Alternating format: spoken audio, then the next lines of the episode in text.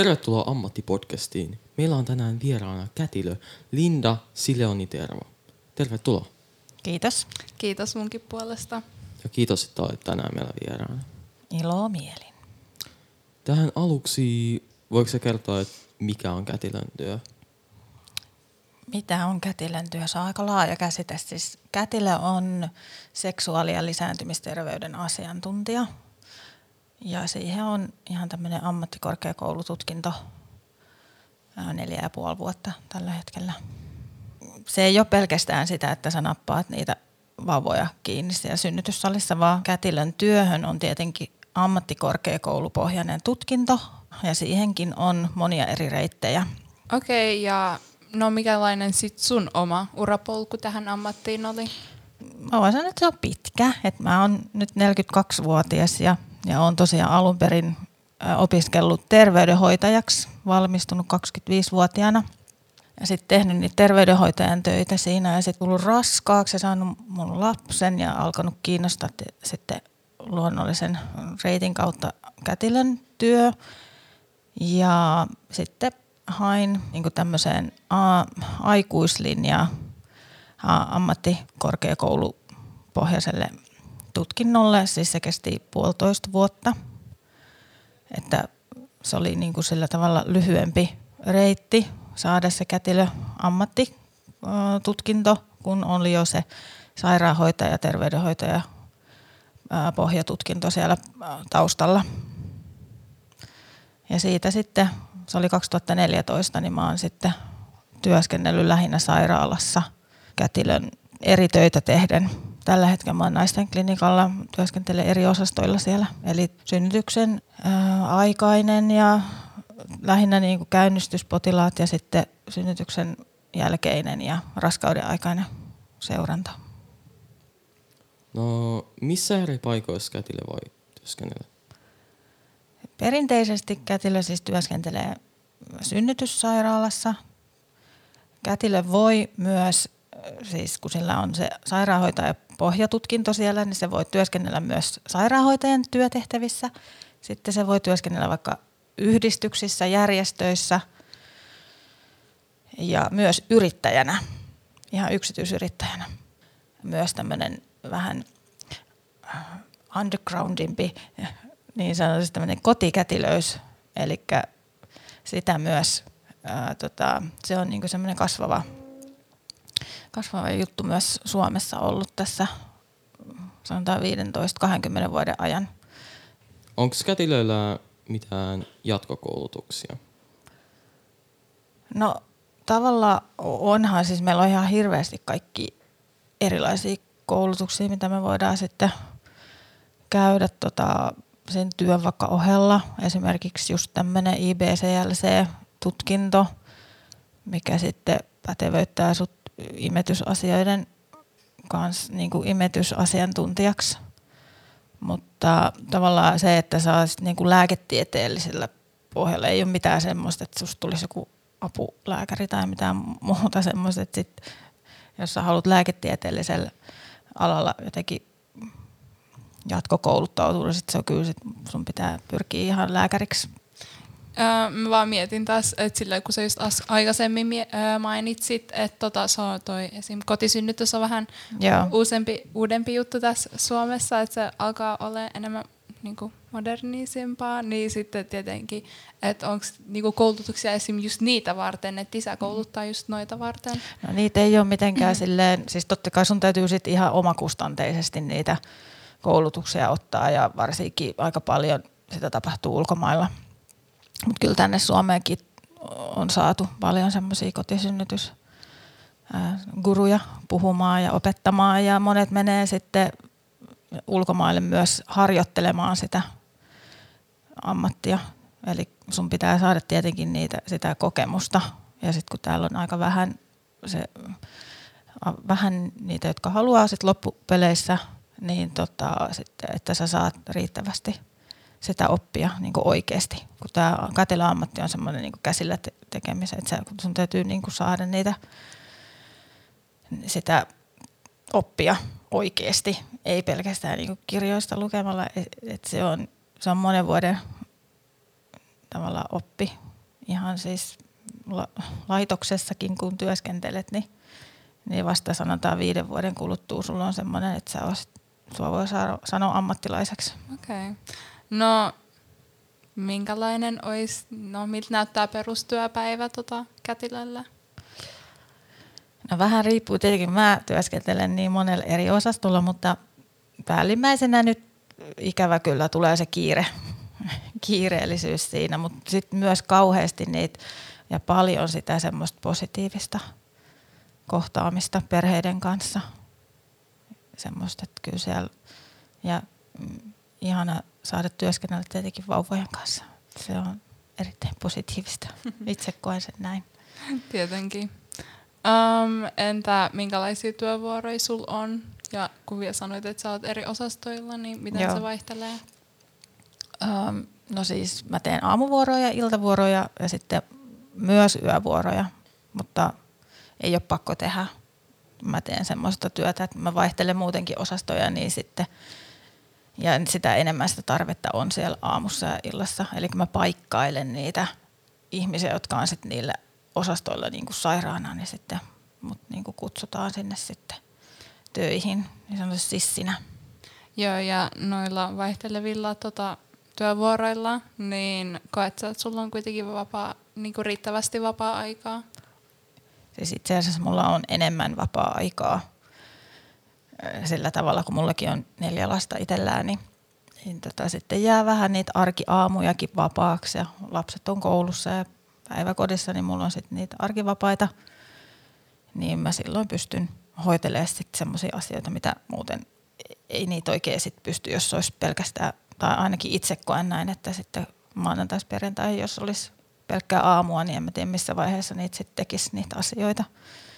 No, um, haluaisitko kertoa sun työtehtävistä enemmän, että sä sanoit, että se ei ole vaan sitä lapsien niin. niin kuin, se, se, on niin kuin, se on semmoista ohjaustyötä, että sä esimerkiksi lapsivuoden osastolla, eli synnytyksen jälkeen sä ohjaat niitä vanhempia, että kuinka vauvaa hoidetaan ja kuinka äiti palautuu synnytyksestä ja kuinka sitä tuetaan. Ja välillä, kun on aikaa enemmän, niin paneutuu myös siihen niin kuin parisuhteeseen.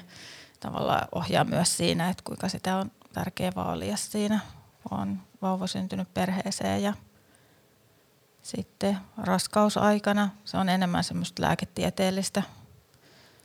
Kuuntelet sydänääniä tai ylipäätään otat jotain kokeita ja katsot, että ne on otettu ja muuta. Siis se on semmoista lääketieteellistä painotteista sitten siellä enemmän, mutta kyllähän se niin kuin hoitotyötä ja lääketieteellistä työtä. Se on niin kuin yhdistelmä sitä. No mikä sitten on parasta sun työssä?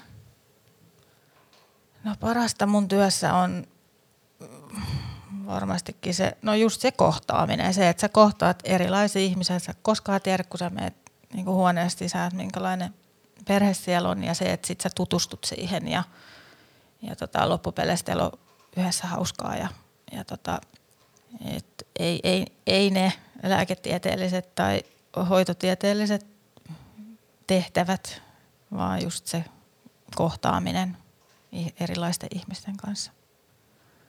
Ammattipodcast. No, minkälaisiin haasteisiin voi joutua kätilönä? Jos sä nyt oot siellä synnytyssalissa, niin siellähän se suurin haaste on siinä, että, että äiti ja vauva selviytyy hengissä ja, ja tota, hyvävointisena sen synnytyksenkin jälkeen. Tämmöiset yleiset haasteet on niin kuin imetyshaasteet. Ne on niin kuin ammatillisia haasteita. Toki sit haasteet voi olla esimerkiksi eettisiä haasteita. Esimerkiksi, että jos niin kuin kaikki tämmöiset raskauden keskeytykset ja muut, että sun täytyy niihinkin, niihinkin olla. Sekin voi olla sulle haaste tavallaan, että nekin täytyy olla sellaisia asioita, mitä, mitä, mitä sun pitää miettiä, että mitä, mitä mieltä sä oot niistä ja missä sä haluat työskennellä. Ne voi olla tämmöisiä eettisiä haasteita. Pitäisikö toi raskauden keskeytys olla niin kuin sellainen vaihtoehto ihmisille? Siis tämä on mun mielipide ja tällä hetkellä niin Suomen valtionkin mielipide, että jokaisella naisella kuuluu olla se oikeus siihen raskauden keskeytykseen, mutta se, että mitä, mikä on ne sun omat vakaumukset, niin sun pitää ne tietenkin selvitä, selvittää itsellesi ja toki niin kuin tavallaan se, että sä oot kätilöksi hakeutunut, niin sul olisi, olisi hyvä tietenkin olla semmoinen vakaumus, että ihmisillä pitää saada olla oikeus päättää itse tästä asiasta, koska se on, se on semmoinen asia, mikä kuitenkin vaikuttaa ihmisten elämään aika paljon se, että miten sä, miten sä saat siitä itse päättää. Mm, totta. No, voisi vähän kertoa tuossa, tota, että minkälainen toi synnytyksen prosessi on? Sitähän ei tiedä, että mikä, mikä sen synnytyksen sit loppupeleissä käynnistää. Se on vieläkin vähän mysteeri, kun se on kuullut semmoisen, että, että vauvalla olisi nälkä ja alkaa se istukka, istukan toiminta vähän huononemaan ja, ja se ei sitten tarjoa enää vauvalle niin hyvin sitä ravintoa, niin vauvalla tulisi nälkä ja se haluaisi tulla ulos. Sen takia, mutta tämä nyt on vain yksi, yksi teoria, että näitä on paljon erilaisia en ole Yli, niin, ylipäätään se, että istukan toiminta alkaa heikkenemään ja sitä halutaan sit seuraa myös sit siellä loppuraskaudessa, jos se menee kovin pitkälle niin kuin yli. Et raskaus on yliaikainen vasta, kun se on 42 viikolla.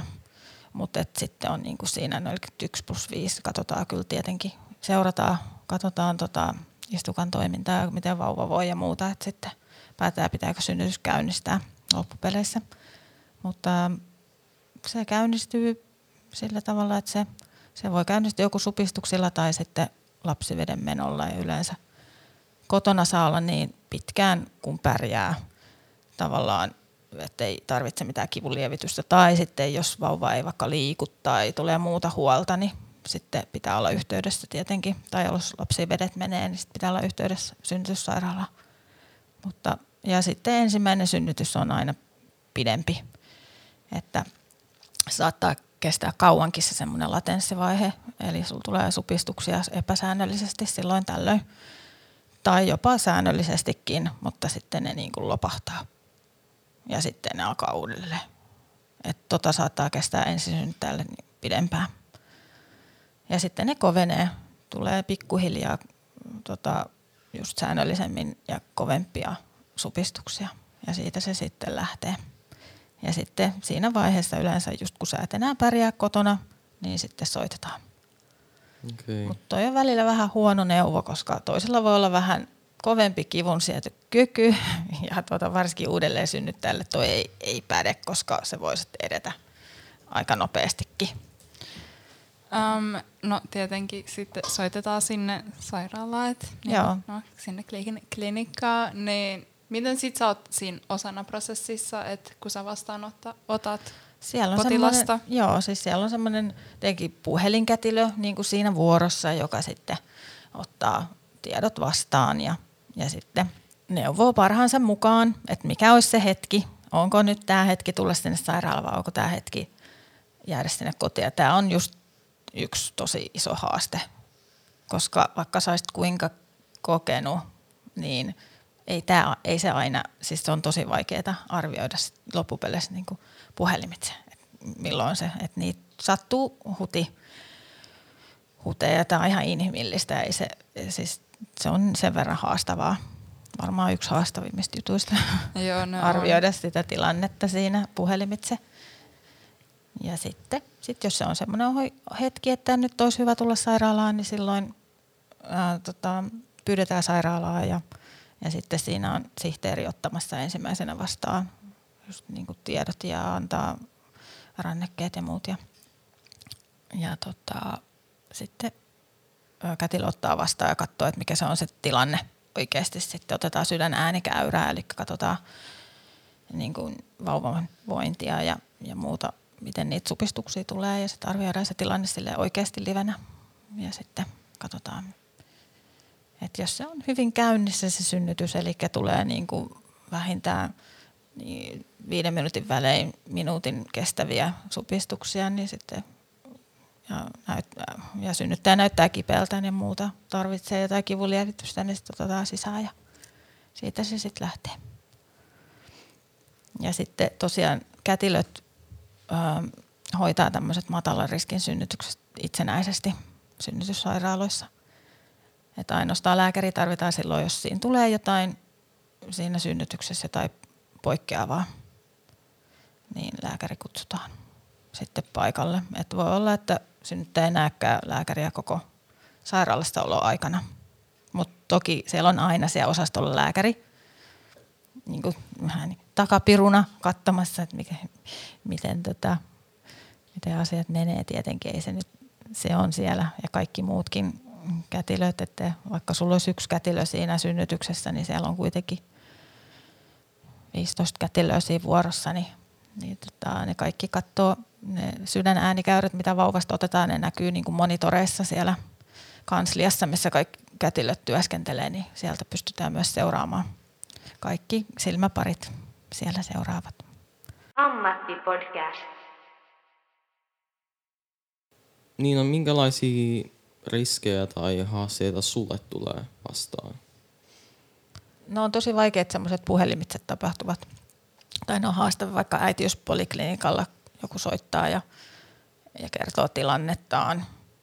Niin siinä vaiheessa se voi olla haastavaa just se, että kun sä otat puhelimitse tietoa vastaan ja sun pitää arvioida, tarviiko, tää nyt, tarviiko mun nyt konsultoida lääkäriä ja, ja onko tämä oikeasti semmoinen vakava tilanne. Ja, niin siinä, siinä täytyy olla tarkka.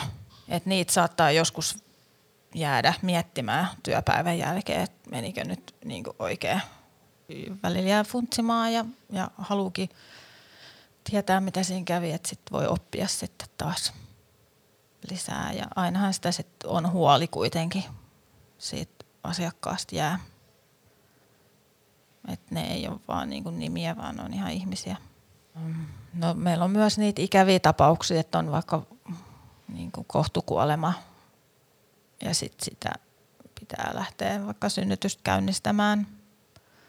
Niin niitä on, ne on, ne on semmoisia haastavia henkisesti semmoiset tilanteet kun siinä pitää yleensä sit hoitaa myös muita potilaita tai asiakkaita siinä samalla, niin ne on semmoisia haastavia.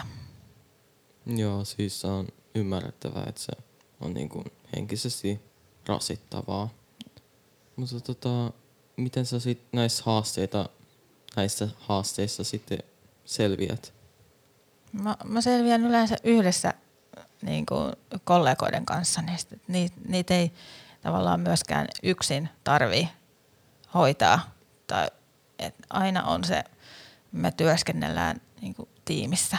Et me on, meillä on, ei meillä ole mitään semmoisia omia työhuoneita, missä me ollaan omissa kopperoissamme, vaan me ollaan niin kuin siinä samassa työtilassa ja kaikki funtsii niitä samoja haasteita niin kuin yhdessä. Ja, ja aina pitääkin, minkä mäkin olen niin kuin oppinut. Mä oon ollut ennen kuin mä oon tehnyt hirveän itsenäistä työtä, erilaista työtä, niin mä oon oppinut niin kuin pikkuhiljaa just sen, että sanoo niitä asioita ääneen. Pitää aina kysyä, vaikka se tuntuisi ihan hölmöltä, niin kysyy muilta ja, ja just funtsii niitä asioita ääneen. Silleen, että muutkin kuulee, jos on semmoista, että sä yhtään mietit jotain asiaa. No parempi saada niinku ulos silleen, Kyllä. Niinku, että pystyy purkamaan ne ajatukset muiden kanssa. Ammattipodcast.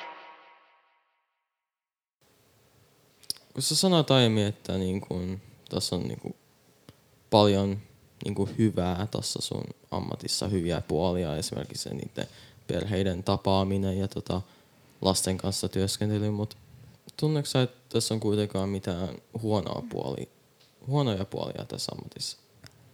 No onhan niitäkin tietenkin. Siis, no, y- ykkösenä tulee se niin kuin palkkaus, kakkosena kiire, a, niin kuin ajoittainen kiire. Et ne on niin kuin ne huonoimmat siinä. Ja huonost, jos, joskus voi olla myös huonosti käyttäytyvät potilaat tai asiakkaat. Eihän nekään ole tietenkään mikään. Mutta niihin on yleensä siis syy siinä taustalla, että kun sä näet sen niin kuin hädän tai mikä siinä nyt onkaan, mikä aiheuttaa sen niin kuin huonon käytöksen tai ne on tietenkin erikseen vielä semmoista oikeasti huonosti käyttäytyvät, millä ei niin kuin oikeastaan hoitotyön kanssa mitään tekemistä, mutta ne voi olla siis, ne on just niitä semmoisia huonoja puolia siinä.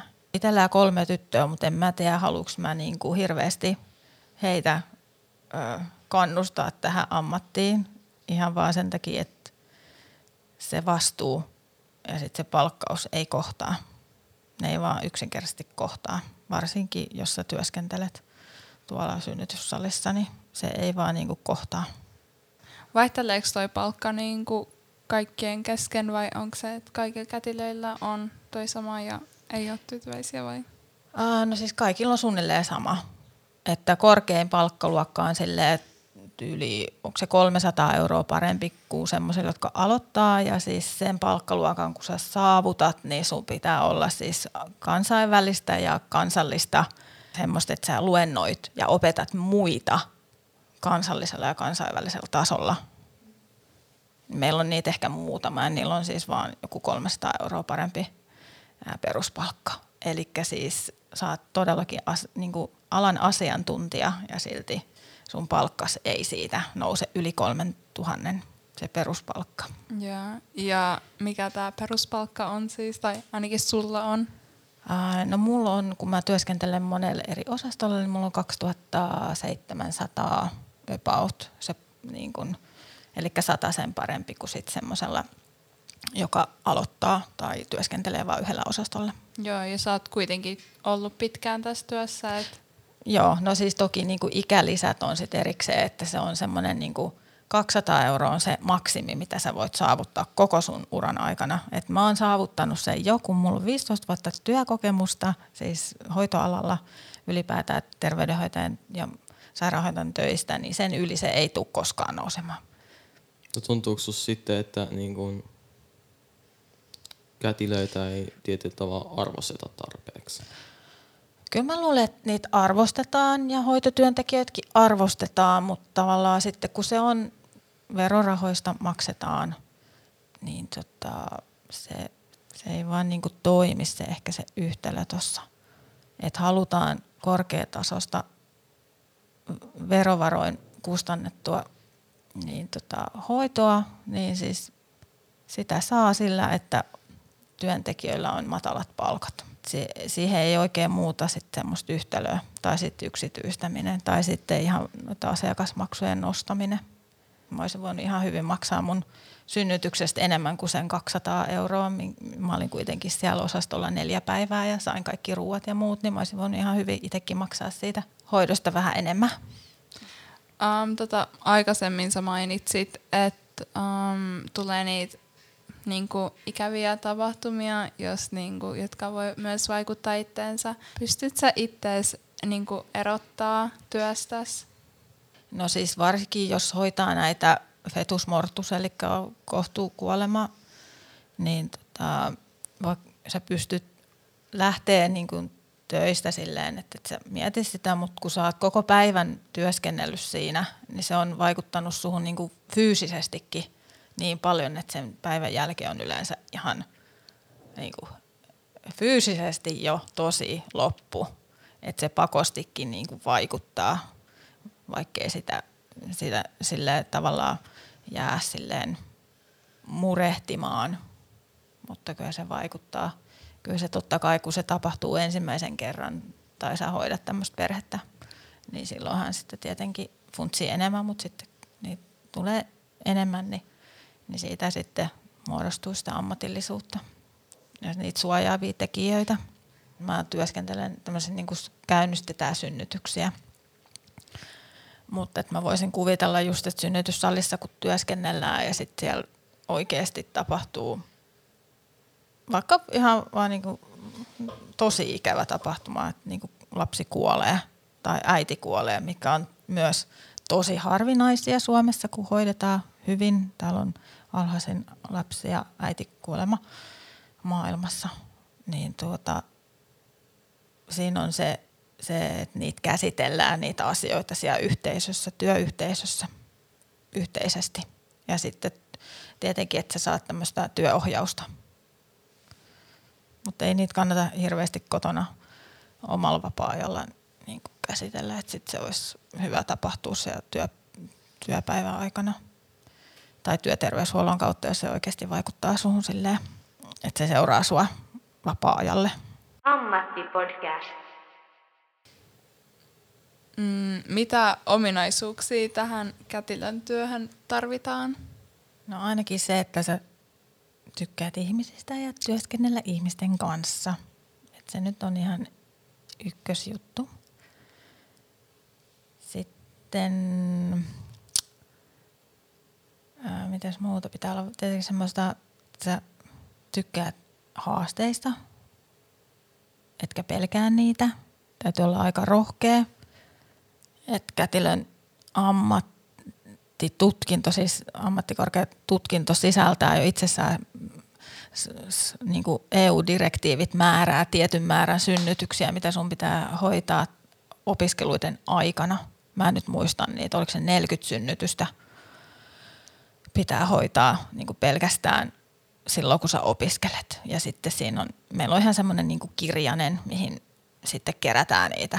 Vaikka raskauden aikainen seuranta, niin niitä pitää olla sata kappaletta ja mä en nyt ole enää muista niitä määriä, mutta niitä on niin kuin tietty määrä, mitä EU-direktiivi ihan määrää, että sun pitää olla niitä, sitä harjoittelua kertynyt niiden harjoitteluiden aikana, että sitä on, ää, sitä harjoittelua on aika paljon niistä opinnoista neljästä ja puolesta vuodesta. Ammattipodcast. No, siis sä sanoit, että sä oot aika avoimesti suhtaudut tuohon kotisynnytykseen, niin tota, mitkä on niinku hyvät ja ehkä huonotkin puolet siinä kotisynnytyksessä? No ehkä siinä sitten, että ne täytyy tiedostaa ne kriteerit, että olenko minä semmoinen synnyttäjä, jolle se kotisynnytys on semmoinen hyvä tai turvallinen vaihtoehto. Ja toki se kotisynnytys aina se herättää hirveästi erilaisia tunteita edelleenkin. Ja siis monet luulee, että se on sitä, että sä oot nyt siellä niin kuin, että kun sä oot kerran päättänyt synnyttää kotona, niin sitten sä synnytät, oli se mikä tilanne tahansa siellä kotona. Että siellähän on sitten tämmöinen kätilö, jolla on ammattitaitoa toimia kotikätilönä. Ja toki se seuraa koko ajan sitä synnytystä. Ja jos siinä ilmenee jotain semmoista, mikä on huolestuttavaa, niin sitten siirrytään sairaalaan. Tietenkin se on se, se haastavin on se ponnistusvaihe, sitten että se sujuu niin kuin hyvin. Et toki kun sä et ole sairaalassa, että jos siinä ponnistusvaiheessa käy jotain semmoista, että tulee vaikka niin kuin tämmöinen hartiadystokia tilanne, eli vauva jää hartioista kiinni, niin se on semmoinen, mihin täytyisi kyllä olla niin tota, kokemusta, että sen pystyy hoitaa, koska siinä on siinä on just se viisi minuuttia aikaa saada se vauva ulos, niin se on semmoinen ehkä se pelätyin juttu, mitä voi tapahtua, mutta toki todella harvinainen ja siihenkin on riskit, mitkä lisää sen todennäköisyyttä synnytyksessä, niin vaikka vauvan isompi koko todettu jo raskausaikana ja on myös, että sulle ei olekaan ollut mitään riskitekijöitä. Onkin pieni vauva ja tulee silti se tilanne. Eli se ei ole aina ihan niin – että siinä on pikkuriski aina olemassa. Siellä töissä on varmasti paljon niin kuin eri-ikäistä porukkaa, jolla on niin kuin, todennäköisesti eri näkemyksiä ja eri niin kuin, näkökulmia synnyty, synnytyksestä ja tälleen. Niin tota, miten te pystytte niin kuin, tekemään päätöksiä siellä niin kuin yhdessä? No kyllä sitten synnytyssalissa, kyllähän siellä on viime, loppuviimein, se on se lääkäri sit, joka päättää, jos on semmoinen oikein, siis semmoinen, mikä vaatii, vauvan tilanne on semmoinen esimerkiksi sydänäänikäyrä huono, mikä vaatii, että nyt niin kuin vauva pitää syntyä niin kuin heti ulos, eli se on sitten se niin, tota, leikkaus esimerkiksi, niin se on sitten se lääkäri, joka vi, loppuviimein tekee ne päätökset siellä kollegoiden kanssa pohtia sitä asiaa, niin se on kyllä, no, sitten, kyllä sitä kuunnellaan yleensä sitten tietenkin sitä, jolla on niin kuin eniten kokemusta. Tämä on naisvaltainen ammatti, että tässä on niin kuin suurin osa niin kuin työntekijöistä on naisia. Kyllä. Tai naisoletettuja. Niin, naisoletettuja, kyllä. Ei voi koskaan tietää. Niin tota, sit, onko sä niin nähnyt paljon mieskätilöitä? siis naisten klinikalla työskentelee mieskätilöitä ja nyt niitä on alkanut tulee siis ihan opiskelijoitakin enemmän ja enemmän, koska siis se on kummallista, että kuitenkin sit gynekologeja on aika lailla, no, tai siis onhan niitäkin naisia enemmän, mutta kyllähän niitä miesgynekologi on siis, sekin on aika, sitä pidetään sille ihan normaalina, niin sitten kummallista, että sitten jotenkin mieskätilö ei pidettäisi, että no kuitenkin työskentelee vähän niin kuin sama, sama sama, samalla alueella.